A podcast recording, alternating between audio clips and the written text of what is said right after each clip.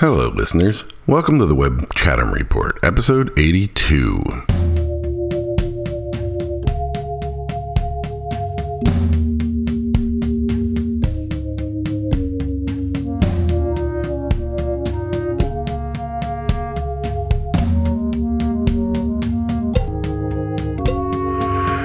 I just had to redo that opening because I originally said hello, listener, as if there's only one of you. I know there's at least three. I haven't looked at the stats in a while, actually. I'm not much of a stats guy. But anyway, how's it going? Hello, welcome. It is day 295 of my quarantine. Uh, for those of you who are anally keeping track of those numbers and calculating against the last podcast, you will discover that it is off by three because I was doing my journaling book project, which we'll talk about later. And I realized my quarantine started on a different day than I thought it had. All quarantine. I had three extra days of quarantine underneath my belt. So, yeah, it'll be 300 days this week. That's pretty crazy. Merry Christmas. Happy holidays. Uh, happy belated Hanukkah, Festivus, Kwanzaa. Uh, yeah, good times. I'm not much of a, you know, it's interesting. I, I historically, not being particularly Christian, I've not been much of a Christmas guy, but I've been getting into it a little bit. It ebbs and flows each year. This year, my wife was chagrined to discover that I needed to listen to a lot of Christmas songs, and I just listened to a shit ton of Christmas songs for like three days straight. And I, I, I, I know a lot of it, all of this has to do with Jane and sort of like the thoughts of common memories and do I want her to have those memories that I had of like, you know, vague Christmas cheer and trees and stuff. And I, I guess I do. So I'm just sort of kind of going through the motions a little bit until she can develop her own opinion. But she seemed to like it, and she she liked opening presents. She she understood it was Christmas. She really liked the tree. Didn't care about Christmas songs. We talked to my mom every every other day, and she sings her Christmas songs, and she's like, "Yeah, I don't really care. Christmas songs doesn't really, you know." She likes songs, and she likes the Christmas songs. She just doesn't really know their Christmas songs or care. Uh, she she got some good presents. She got a lot of books, a lot of clothes. She got a, one of those old school metal Tonka truck dump trucks. That was from my mom. It was really a present for me. Who are we kidding? It was a little disappointing though. You know, Tonka makes this vintage series metal, vintage metal dump trucks as opposed to the shitty plastic ones. But the vintage metal one is still mostly shitty plastic. The, the, the dump truck bed is metal, but you know, the cab is plastic and the wheel, the, the bottom base is plastic, and mine was all metal. So you know, they, they cost a pretty penny too, man. They're not messing around. It was from my mom, so you know that's nice. But yeah, yeah, those Tonka trucks, all uh, show no go. I don't know. Maybe maybe that's it.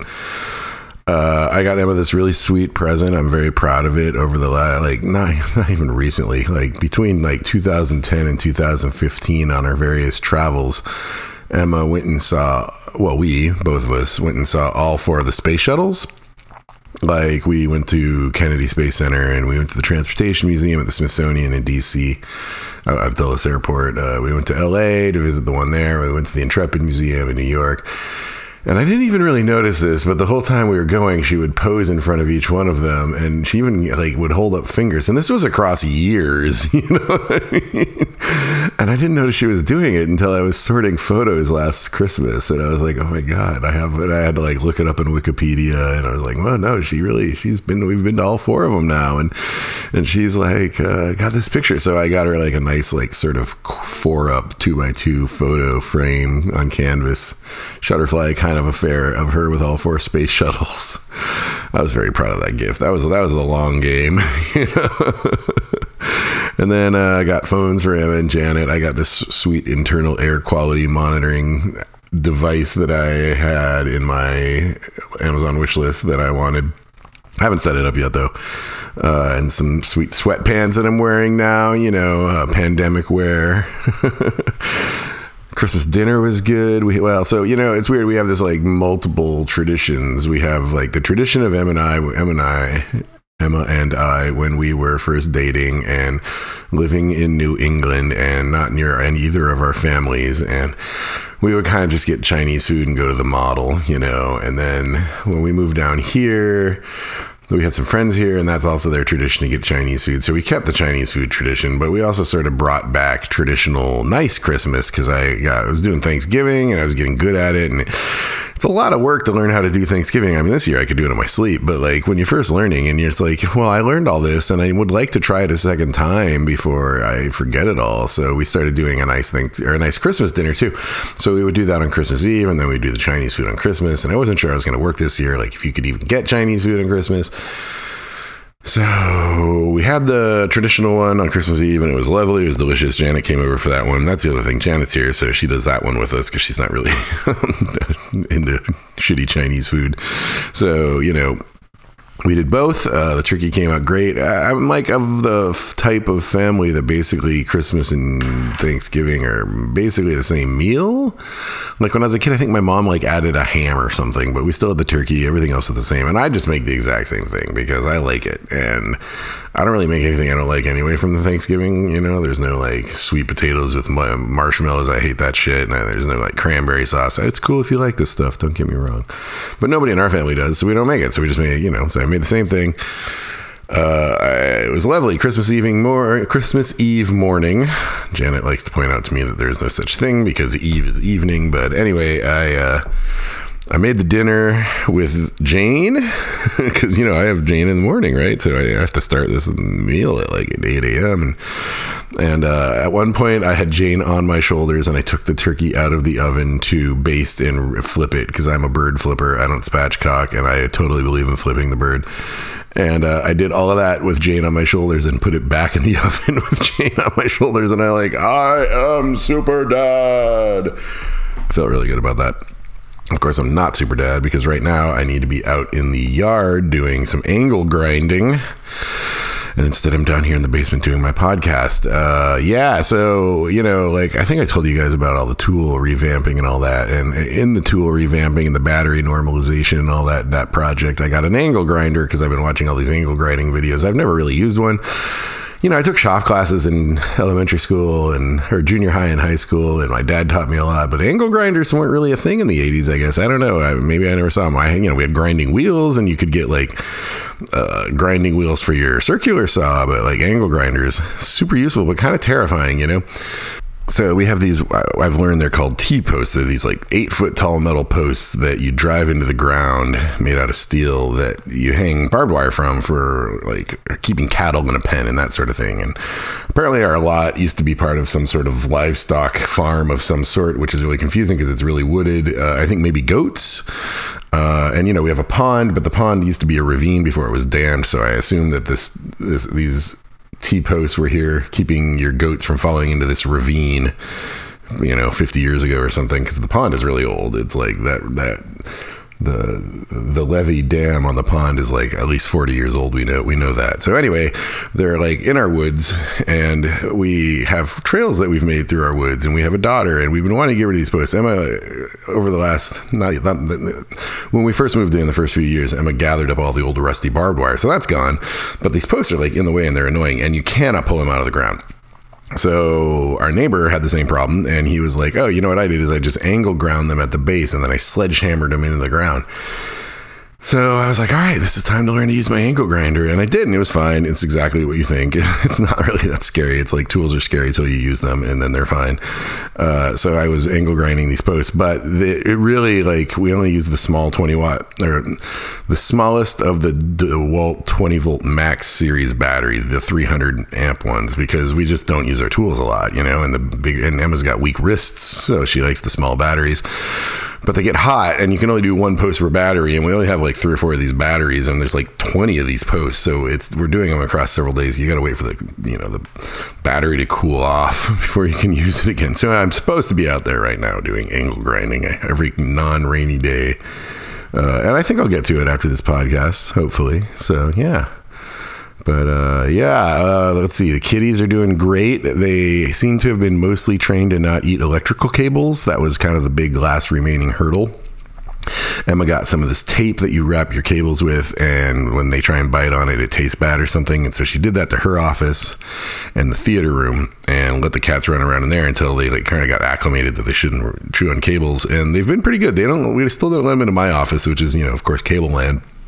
But they go in the playroom, they go in the living room, they go in the theater, they go in Emma's office, they hang out with Jane, and it's like they're basically our cats now. It's nice. They're not just hiding up in the guest bedroom where we were fostering. You know, they feel like they're kind of becoming members of the family. And this is also really relevant because that guest bedroom is the one and only access to this part of the house we call Narnia. It's kind of half the reason I wanted to buy the house. When we bought the house, I didn't really like this house.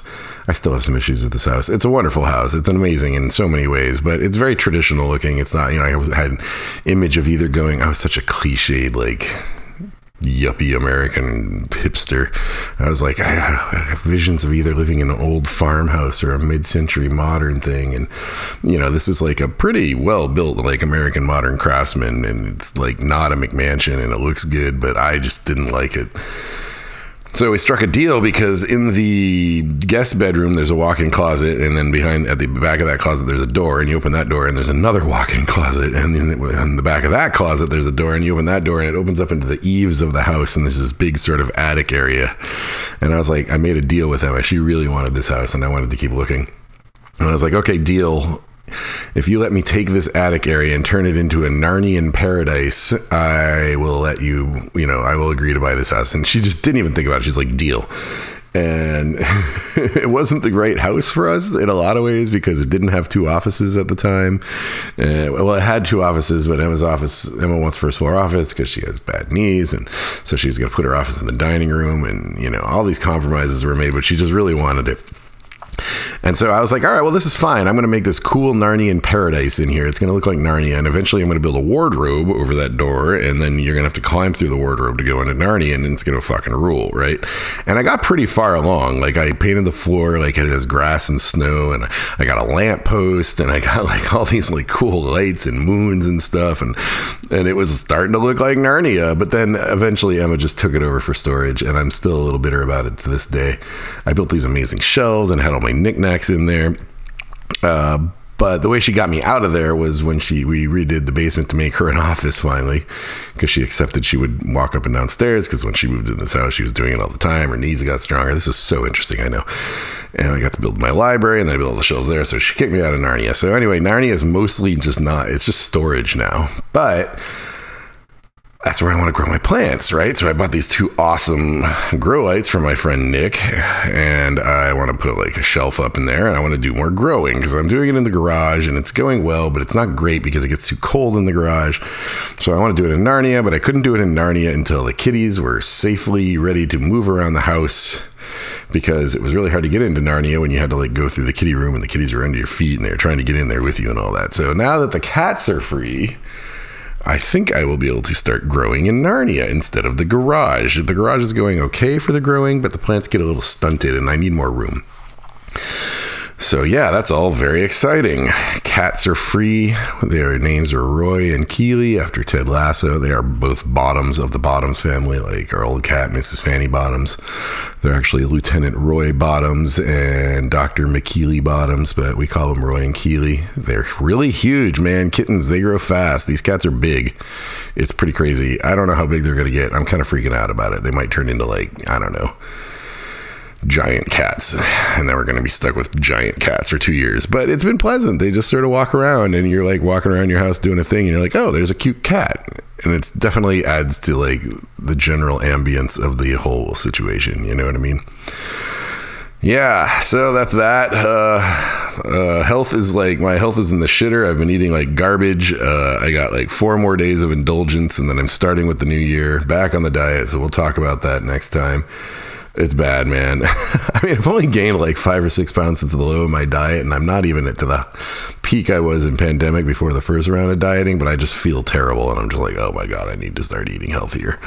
And of course, now our fridge is filled with like Christmas and Chinese leftovers. For lunch, I had fried rice and turkey. it was awesome. It was awesome. So that's bad. Uh, my finger's still bad, but it's doing okay. But the big worrying thing is that the middle finger on my left hand also is slowly developing into a trigger finger. It doesn't hurt at all, but occasionally it's doing the little delay when you make a fist. And now I'm really wigging out. This pandemic needs to end. I need to get the vaccine so I can start going to doctors and get deal with my fingers. It's it's really it's quite problematic. And then there's this whole thing like that, not dissimilar to the cats and gardening thing, where so I got a new phone back when the new phones came out, right? So I have the iPhone 12 Pro, and I was really really curious about the MagSafe, uh, and I wanted to try the MagSafe because I have like a lot of problems in the night. My phone's my alarm clock, and you know that. And then in cars, I like the idea of like you could just mount your phone in the car, and it would get power and magnet all from the same thing, and it just seemed kind of cool. But I couldn't do that with the ring, right? So I'm obsessed with having a ring on the back of my phone so I can twirl my phone and hold it in my hand and still use my hands. I've been using a ring for years and I just love them. I stand by them. I, I swear by the rings. But I was starting to become convinced that the ring was part of the reason why my finger was getting bad.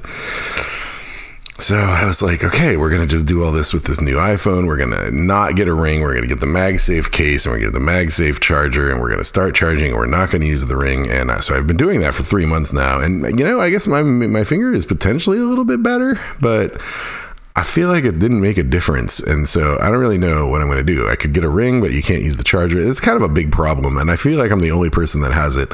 And I put a Google alert on MagSafe iPhone ring, but there's been no alerts. So I don't really know what to do about that. and it's like tied in my finger. Is it making my finger better? Is it not? And I feel like now my finger's better ish. I mean, it's not better, but it's improved. And I'm like, I should try the ring again because if it gets worse, then it's definitively the ring's fault. But I'm also doing these exercises. Also, I keep doing the exercises and I try the ring, then I'll know. And so I don't know. I don't know what I'm going to do about it. It's a giant nightmare of a very small size. I mean, don't worry, I keep perspective. I promise. I'm staying informed. I get properly outraged at the state of the world at least once or twice a day, just like the rest of you guys. We are taking a little break from that on the podcast these days, but uh, yeah, no shortage of outrage over here still, let me tell you. So Jane is doing well. It's crazy how fast she's developing. Uh, she, yeah, she talks more and she's more conversational every day. But I realized the weirdest thing is that she doesn't ask why because we've never taught her how to say why or ask why. So like everybody was like, your kid is just going to ask you why all the time, and I'm kind of looking forward to it. But she doesn't ask why because she doesn't know about asking why because she doesn't really watch TV and we haven't really told her about it. so the other day I sat her down and I was like, trying to teach her the concept of why from scratch, right? And I'm like, did you ever wonder why the sky is blue? Did you ever wonder why this? It's because of this.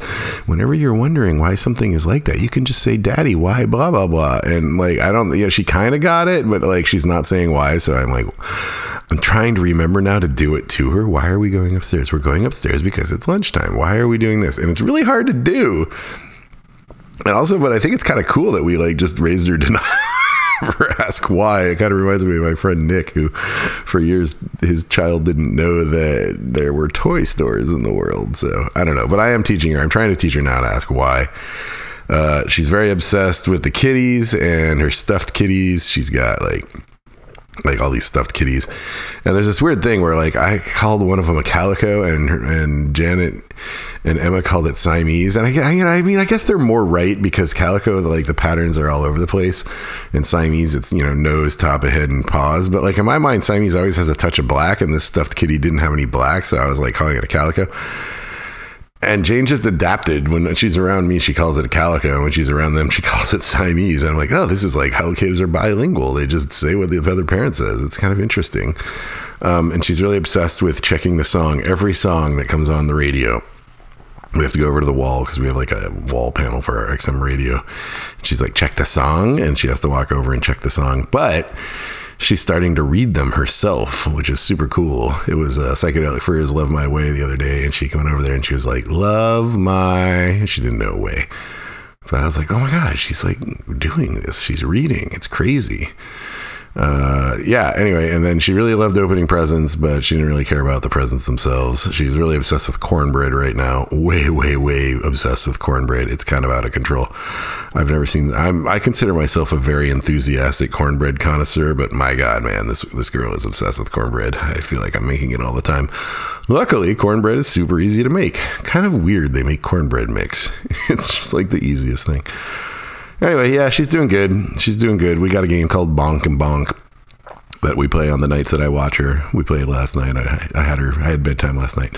I sit on the floor and I pick her up and I throw her over my head and I bonk her on the couch and then I throw her down in front of me and I bonk her head in front of me on the ground. Then I throw her back on the couch and then I flip her over and then I flip her again and I land her and she just loves it. It's like being on a little personal roller coaster. And she makes me do it like at first it was four or five times and now I'm doing it like 20, 30 times a night and it's like calisthenics and I'm kind of into it. I'm like this is my exercise. I'm doing weight training with my daughter is the weights. And I'm also kind of doing sit ups when I do it. It stretches. It's pretty awesome. Bonk and bonk. And then today, uh, I wanted to document this. So last night, Emma was up in the in the playroom while we were doing bedtime because she I don't remember why she had something she needed to do up there with the kitties. So I had her film the bonk and bonk routine because I figured this would be useful in the future. And then I saw myself and I was just like, oh my god, my belly. Like I've only gained like five pounds or six pounds, but it's like all in my belly and it looks so big. And my hair is just so bad right now because I haven't cut it all year and like you know, if I had to go out, I would do something with my hair and I would like put some dry shampoo in it and give it some volume and wear it right. But like I don't do that during the day. I like throw a barrette in and then I put a ponytail in the back because like it's not quite long enough in the front for a man bun yet. And like not that that looks that much better.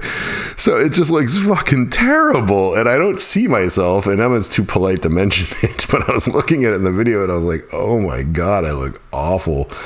And it was exactly the kind of motivation I needed to start my diet next week. Let me tell you. Whew, boy, I'm glad you guys aren't getting a good look at me right now. All right, projects. Let's see. So uh, I've gotten some really good time lapse, sunrise time lapses over the pond. I've got that pretty close to being mastered. I bought this like seven dollar lens hood for the camera for the iPhone, and it looks really good. And I'm getting really good ones every time. Uh, I forgot to do it this morning. I got to check the weather. It's this whole thing now because it's in the winter and it's rainy, and so like half the days are rainy, and I can't do it in the rain because the phone's waterproof, but the cabling isn't waterproof, and you need to keep the phone plugged in because it needs to stay active to have the timer go off. So it's a whole thing. But when I get it going and when I get it right, they, they look beautiful, and I'm really happy with that project. Um, I'm gonna think I'm gonna the next really good one I get. I think I'm gonna bring it into Final Cut Pro and check out what their how their color correction stuff is in there. I remember they moved Shake into Final Cut at some point, and I bought Final Cut years ago, so I have it um, yeah, and see if I can't do some color processing on it. Maybe I'll try Premiere. I don't know. I don't know, but uh, it's that's coming along. It's kind of nice. Uh, there's still only one up on YouTube, but there will be more eventually. Uh, and then the big thing now is I'm doing all the year-end updates. I got all these you know tasks I do at the end of the year. I sorted all my photos. There were about five thousand photos in the camera uploads folder. I sorted them according to my sorting protocol. I wrote a whole long article on the internet on Medium for my sorting my photo sorting methodology which i swear to god is the best photo sorting methodology so if you're curious you can just google rick webb medium photo sorting and you'll find it it's a great article. I'm very proud of it. And i got all the photos done. And then i have a, another secret of my organizational life is there's a folder on my desktop called sort me. And that's how i keep a clean desktop is i just throw everything in that folder. And uh, but I sort that folder once a year minimum, and so I sorted that whole folder that had about a thousand items in it. That took way longer than the four thousand photos because the four thousand photos would be like thirty photos of Jane in a row, so you could just grab them all and throw them in the Jane folder. Every single item in the sort folder was something different, so it was really, really long. It took like three days. I mean, not full time. I was doing it during work on the, you know, when I wasn't busy, but like probably like ten hours of solid work that was rough. I was uh, when I do these year end tasks, I really start with the most painful ones. You know what I mean? I'm just like get the worst ones out of the way. And those that's by far the worst one. And then the second worst one is formatting my journals into a book. So to recap from last year, I write every day in 750 words, about three pages of private journal entries. This is separate from the Facebook post that I know some of you read and some of you don't. And at the end of the year, I take all these journal entries and I bind them into a book. I print them out. So I, I, I export them out of a 750words.com, which is a wonderful site. I strongly recommend it. It is a daily habit building site for reading that my friend Buster and Kellyanne run. And I export them out of there and I put them into a Scrivener document with all my other journals for my entire life, which is like over a million words now. And that's the one I use to search. Or if you were to like text me, what were you doing on January 5th, 1983? I'd be like, well, I'm not sure, but here's the closest day, blah, blah, blah. And then from there, I take them and I put all the this year's entries into one big pages document, Word document, and I format it for print in a book. And then I send off the PDF and I get a book printed, two copies, one for my library and one for the storage unit as backup. And I do that because in the old days, I would write my journal back, you know, on floppy disks in ClarisWorks or something, and it became a complete nightmare always migrating these different file formats across over 30 years now. And I realized one day I might mess up, right? And I'm using Pages app by Apple, and like there was some somewhere on Pages four or five, they changed the file format, and you had to like reopen everything. And I was like, this is just so risky. So number one, I'm going to put them all into this book writing software because at any moment I can export an RTF. And number two, I'm just going to make printouts. So even if like digital fails completely, at least I'll have my words in the future, you know? So it's sort of like a hardcore archiving process. So the journal this year is probably about 650 pages of printed book. And uh, but I, I got these macros. I use the function keys to like you know do the headers. I do a lot of find and replaces, and I got it done in like three days. It wasn't bad. Two hours a day for three days, an hour and a half a day for three days it was quick. And i you know i did that uh, mostly on the holiday here. And so that one's done. So now that those are done the worst projects of my year end projects are done. And that is very very exciting. I feel great about it. And then the third worst project i finished today which is sorting all my emails to myself that i write all year on my phone, I have an app called Captio. It's on my homepage, home screen of my phone, and all it does is it emails yourself. It is a lifesaver an app. I love it more than anything in the world. It's the best way to remind myself to do something. You just type in there and hit send. There's no other interface. You don't have to do new note or anything like that. And when it's sent, it goes to my inbox so I can immediately deal with it next time in front of the computer, which is great.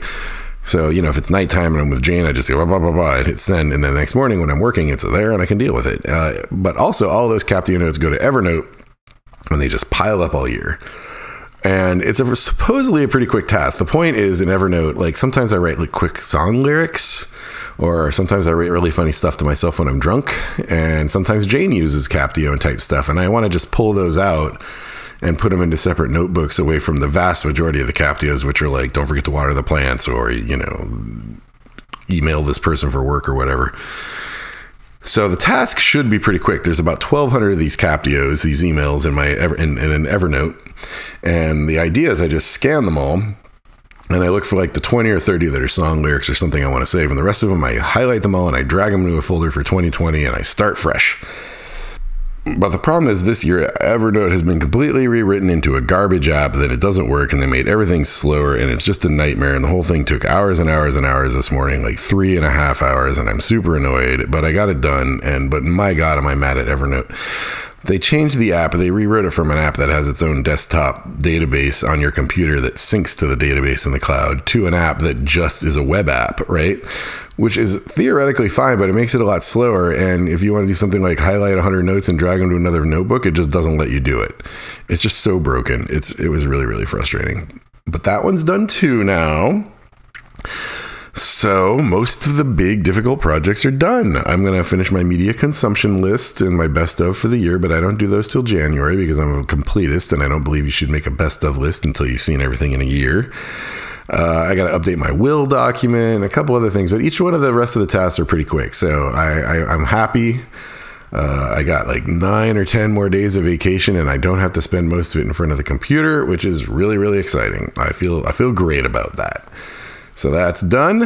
Uh, gardening is going well. I got some big broccolis out there. I can see them outside my window. It's really, really exciting.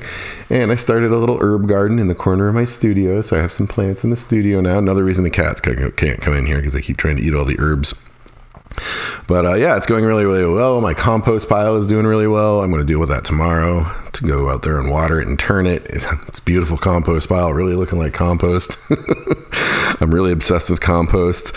And then, you know, the, the garden in the garage is going great. I got this little space heater because the garage is getting too cold. And it's working, but uh, I need more space. So that's very exciting that Narnia will be, hopefully, by the time I talk to you guys next in two weeks, Narnia will be up and running. Ah, yes. And then the studio reorganization is happening tomorrow. The Focusrite did arrive in time. It is here, the new audio interface. Uh, I was stupid, of course, and I forgot to check cabling, and I don't have all my cables, so I had to order those. So the cables will be here tomorrow, so I'm gonna, or Monday. So starting Monday will be like two or three days of completely rewiring the studio, which is very, very exciting. And then I'm going to try and make music again. Wish me luck. Wish me luck. Yeah, that's about it. Uh, not a lot going on with work. Uh, I've been trying to keep up with the all the various uh, lawsuits against antitrust lawsuits against Google and Facebook. I've read two of them so far. I've read the FTC and States Attorneys General versus Facebook, and I read the States Attorneys General versus Google. Actually, I read three because I then I read the before those. I already talked about it. I read the FTC against Google. So I read the three main ones. Uh, these guys are in trouble, man. we might see the breakup of big tech. I, am cautiously optimistic. They are very solid cases. There are some fundamental risks at the base of it, though. It's going to be hard. To, it's untested extending antitrust law to network effects. So we'll see how that goes. But they have done some blatantly anti-competitive stuff nonetheless, and I think it'll be interesting. It's gonna it's gonna be a big thing in 2021. Won't that be crazy? Uh, anyway, Whew. Moving on to the media. Let's see. NetflixDVD.com is totally screwed. You may have heard about the post office being screwed. Well, that is wildly impacting my subscription to DVD.com, which is kind of a bummer. I mean, it's only seven bucks a month, but I'm supposed to have two at a time, and I've, which, you know, if you're rotating through, you should get six or seven or eight a month, and I've gotten like one or two a month. One of them took like 18 days to arrive and it was taking so long i reported it as missing and then i got two of the same one so that was kind of a nightmare uh, yeah, man, the postal service is bad scene right now. I mailed like all these packages to my family in Alaska, and I mailed them on the 13th of December, and on the 21st of December, they were still in North Carolina. They hadn't even gotten to like headed to Alaska. I mean, obviously, I figured it'd take a while to get to them, but that was bad, man. So you know, like the ramifications on Netflix's uh, mailing disc business are pretty profound. I don't really know if anybody else is having this problem, but I've only gotten like one movie all month, and that was Call Me by Your Name. So that's up in my plex. Uh, I added Buck Rogers in the 25th Century from 1979 because it was one of my favorite films as a kid, and I forgot about it. I added Tenet, and I added Butterfield 8, uh, old classic. But uh, yeah, that's it. I mean, not a lot of movies been up there haven't sold a ton of discogs. I sold that Auburn Lull CD that I had bought. Uh, no, I'm sorry. I sold the Asha Vida CD I had bought as one of one. And then the same person, I sold an Auburn Lull CD, Alone I Admire. Auburn Lull is another Michigan space rock band along with Asha Vida, and they're just fantastic. And I love that album so much. Ordered it on vinyl. It should be here next week. Uh, I re listened to it. Auburn Lull is just one of the most beautiful ambient atmospheric bands I've ever heard, and they just oh, they still work, man. They're so good. Auburn Lull alone, I admire. Uh, I sold my CD copy of Bee Gees Number One. I assume, to somebody that watched the Bee Gees documentary on HBO, which I'm going to watch this week. I haven't got to it yet, but I will. And I sold the Little Bird CD single by Annie Lennox, except I didn't have it anymore because I already sold it, so I had to give the guy a refund. Whoops. I felt bad about that. My Taylor Swift Folklore vinyl finally arrived, the Meet Me at the Mall edition on gray vinyl. And you know what? I've been listening to it on vinyl. I actually like the album a lot more now. I'm really into it. Maybe it's because the other ones come out too. I don't know. Side 1A of Folklore on vinyl is just like perfect. It's really good. And then I got a Vinyl Me Please record, uh, Billie Holiday's Lady Sings the Blues which was lovely. And uh, one of Emma's Christmas presents was this weird ass X Files record called, uh, it's not Songs in the Key of X, it's a different one. I can see it from here.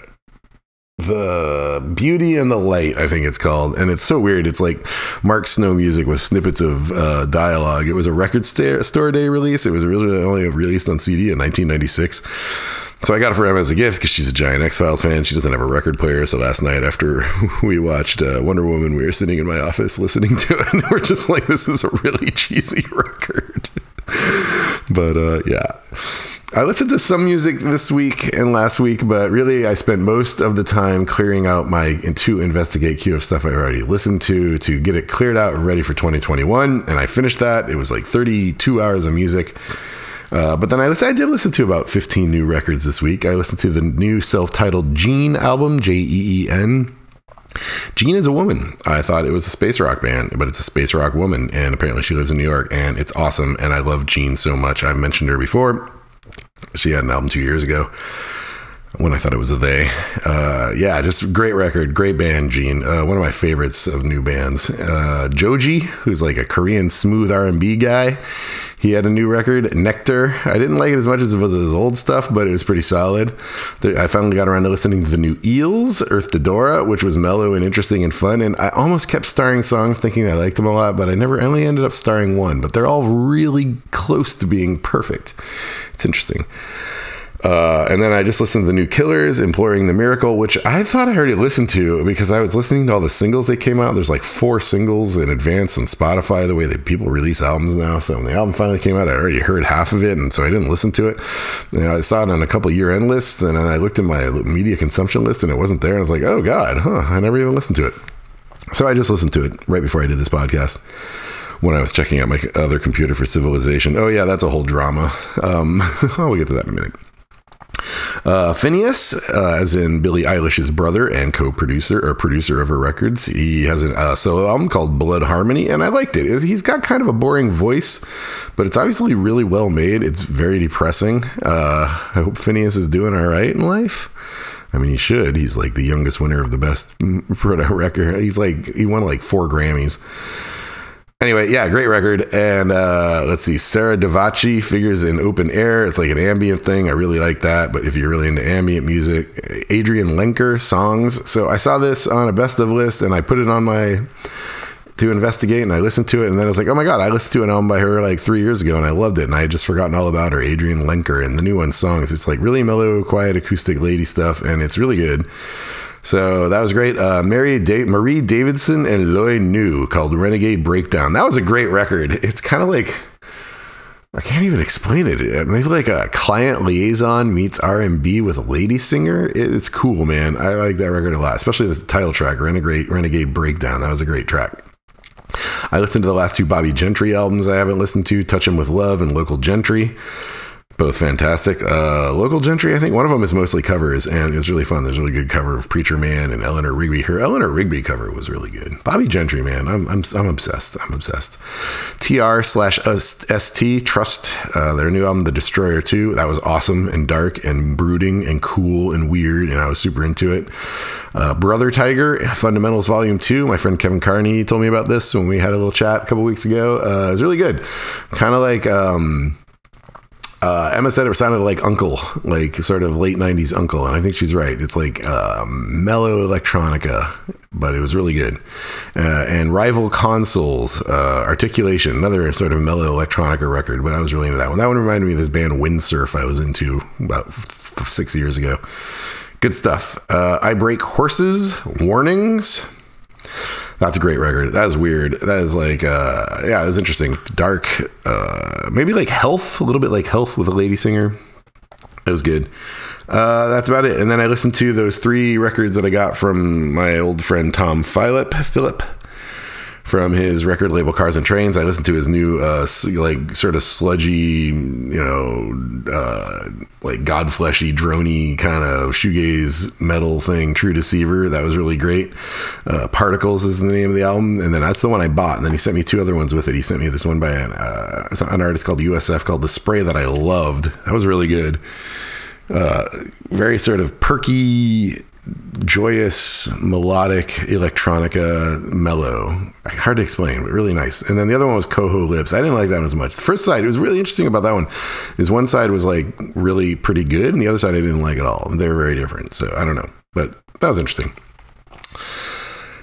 Television. So I am watching the Sky TV, the UK network's adaptation of Little Birds which is Anais Nin's compilation of short stories. Then they turned it into a TV series where they tried to mesh all the short stories into one, and it's really weird and it's not super good, but it's also kind of compelling, and I'm still watching it. Uh, it takes place in Morocco, and now the CIA is involved, which is really the last thing you'd expect in Anais Nin's life. Kind of strange. Uh, watch a bunch of SNLs. Uh, let's see. There's some there's some good stuff in there. Uh, Bruce Springsteen was awesome. Dua Lipa. Oh, Pitter Pat, man, that woman's amazing. Uh, Pete Davidson's Eminem thing was amazing. Uh, yeah, there's been some good stuff. The uh, what was the other really wonderful surreal? Oh, the like um, Kristen Wiig as a World War II like USO performer skit was just fantastic. I love it when SNL gets surreal and it works. Sometimes it's really great. Uh, Mandalorian's over. That was fantastic. If you're a fan, you know. Man, yeah, that was intense. I could talk about it for hours, but I don't want to do spoilers. But that was wonderfully rewarding. We watched the last season of Doctor Who, which was good, but uh, I had some problems. I am starting to miss the old, sort of overly complicated Steven Moffat plots back when I were watching those, I was like, ah, just give it, you know, what I wouldn't give her some nice, simple Doctor Who again. But I don't know, man. Some of these plots this season were pretty cheesy. The overall plot arc was good, but, and she's a great doctor, but I don't know. It was, it was fun. We needed it. It was escapist. It, it helped. Now we are watching The Expanse, and oh my God, that is so dark. it's very good, but I'm just like, oh, it makes me kind of nauseous with how mean everybody is, how dark it is. I'm not up for it in this day and age. I really like dystopic stuff normally, but when you live in a dystopia, the escapism of dystopian fiction is somewhat lessened. I have discovered. Uh, then we watched the, the latest season of Star Trek Discovery, and I actually loved it. I have not been a fan of that show, and when the season two ended with its cliffhanger sort of plot twist, I was like not looking forward to season three at all and we postponed and we stalled, but we finally got around to it. And the first two episodes are so good, and then the rest of it, you know, it's got some filler, you know, some like monster of the week kind of stuff in the middle. But it was great a season. I was really into it. Strong recommend if you're a Trek fan. It, it, it delivered. It didn't. It avoided the problematic cliches of most recent Trek. And then we've been watching the last few Drunk Histories uh, because we needed a 30 minute filler after The Expanse, like a palate cleanser, so I didn't go to bed miserable about the future. And those are fun. I think we have like two left. And then uh, we watched the Great Holiday Bake Off because we love the Great British Baking Show. But they did a thing on this last one that was amazing. They had the cast of a show, uh, Derry Girls, which I had never heard of, but Emma had watched a little bit. And now that we've watched this, Netflix is trying to make us watch this Derry Girls show. And I was super annoyed. I was like, no, man, I want like old Bake Off people. I want, I want Alice Fevronia and Manon back, and you know, my favorites but uh, it was the cast of this show, and I was like, I was annoyed. And then I watched it, and they were so funny, and the whole thing was so funny. Like Emma and I were keeling over laughing, which is not something you do like very much in 2020. So it was I was deeply thankful for the the Great British Holiday Bake Off. and then really, it's just for me, it's been a ton of YouTube I've been watching Adam Savage and his one day builds and tool tips and learning about different tools. And this woman, April Wilkerson, who does like home improvement videos. I watched her build her whole garage and workshop. That was really satisfying. Uh, I've been watching the game mechanic and Potato McWhiskey play Civilization because I couldn't play Civilization because it wouldn't work on my computer and it would crash the whole computer in a really bad way that you had to do a complete system restart. And then they said they fixed it and they put out a new version on December 16th. And I was so excited, but it didn't work and my computer still crashes. And then I was about to buy a PC, so I just play on the PC. But just today, Emma was like, "Don't buy a PC. Try my old Mac," because she has an old iMac, and I it's in the closet. And I was like, "Oh, that's a good idea." So just this morning, I got out the old iMac and I set it up. And I started playing, and I've played 20 minutes without a crash, which is the longest I've played Civilization without a crash since like April. So I think it must be something with one specific line of AMD Radeon or uh, the graphics cards, the AMD Radeon Pros, which are in the iMac Pros and the Mac Pros, and not in this older, cheaper iMac that Emma has. So I can play Civilization again, and I really want to play right now. But Emma is texting me and bugging me to go do some angle grinding, so I guess I won't get to do that now. But I'm very excited that that's finally been fixed because it's been miserable in my life. Um, so I've been compensating by watching these YouTube videos these expert Civ players, and it's been really, really nice. Uh, what else? Oh, I've been watching this guy called uh, New Rock Stars, Erik Voss, who does like analysis of all the Star Wars and Marvel trailers. He's been he's been pleasant. Uh, been, I was watching. Oh, I watched this. Okay, so this is weird. I watched this guy named Samcrac who fixes up cars. Right, he buys like auction cars and stolen cars and and uh, like recovered stolen cars and stuff like that. And then he fixes them up. And I don't know anything about cars, but I like I'm starting to learn a little bit from this guy. You know, it's sort of like entertaining way to learn the basics. And then he had this one episode with a Ferrari and he was really down and he was like, Yeah, you know, I'm just, I, I, know this looks like a glamorous life with my barn and all my Lamborghinis and stuff, but honestly, I'm broke all the time. And I, put, I sunk a ton of money into this Ferrari and I can't get it fixed. And I think I know what's wrong, but I need 12 more thousand dollars to get it fixed. You know, once he sells this thing, it could be for like 70 or 80 grand, you know? So I had to ask my, my stepmother for money and then his stepmother comes on and she's just like sort of looks like a like kind of like a woman that would be like the the mother in a porn on Pornhub, you know, like sort of mid 40s but like really blonde bimbo-y. It's hard to explain. But she's like, "Okay, I'll give you the money if you pimp out my show." And her show is like this this mansion renovation show in Florida, but it, was, actually was kind of good. So I was like, "Whatever, I like home renovation YouTube." So I'm watching this show for like a couple weeks and it's pretty cool. Like they have a pond and they're building a pond and there's a ton of pond maintenance stuff and that's super useful because we do pond maintenance, you know, and like they're doing uh, the grading and landscaping and drainage. And I'm really into that stuff. And we, you know, I'm always thinking about the stuff. We're watching another guy named, or I am watching another guy named Dirtmonkey that's a general contractor, landscaper in Minnesota. And he does a lot of drainage stuff with drainage tile and French drains, which is stuff I didn't know anything about and I'm really into. Anyway, so I started watching this woman's show because I learned about it from this car YouTube and then like three episodes go by where she's like, it's a normal show. Like here, I'm renovating the kitchen, or we're doing some mold remediation in the old guest house, you know. and then the next one happens, and she's just wearing a bikini through the whole show, and she doesn't comment on it at all. And for like two or three episodes, it's just this like hugely buxom middle aged woman in a bikini doing like straight delivery of like a home renovation show. and I got so uncomfortable watching it, I just sort of stopped and unsubscribed because it was so weird. and I was like, how did I get into this K hole all from watching a dude like renovate Lamborghinis? It was really, it was really weird. But so that's all over. uh, and then I watched like a four part series from the Dirtmonkey on making a retaining wall, and I was like spellbound. It was so exciting. Yeah, I watch a lot of that stuff. It makes me happy. Uh, I did watch two movies. I'm starting to kick in. We watched Tenet, or I watched Tenet without Emma. I liked it a lot, but the more I think about it, the more I think it was problematic. But I enjoyed it. I spent, you know, three or four hours the next day trying to figure out most of it. And I was like, okay, I get it. Except for the whole beginning of the opera actually doesn't fit into the movie at all. And you could tell he just wanted to do it because it's on the Sator Stone and he wanted an opera scene. Uh, and then when I realized that, I was like, okay, I'm not going to think about this anymore. And then as the days go by, I'm like, actually, there's more problems with that film than I realized. But uh, I enjoyed it. It was really good. It's not his finest work, but I'm satisfied with it. And then last night we watched Wonder Woman 1984, WW84, and it was terrible.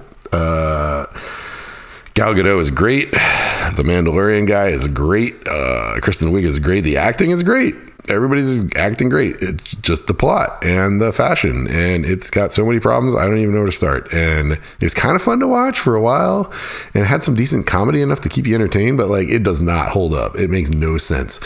And I realized, you know, like it was an unpopular thing to say about the first Wonder Woman that the plot was kind of bad because the end was bad, right? It really was that long sort of like fight with uh, David Thewlis, who is a fantastic actor also, but like as Mars on the airport, it was just dumb, right?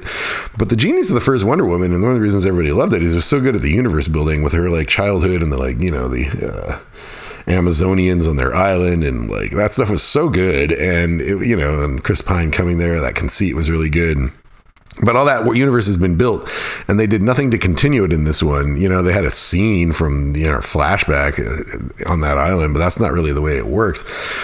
There's another whole plot point around the Amazonians, and they just throw it in there like, "Oh yeah, there's a plot point," and then it goes away, and you're like, "Wait, what? Why aren't you doing more of that?" That's what's good about these Wonder Woman movies, and it was just it was disappointing. I'm pretty bummed about it. Yeah.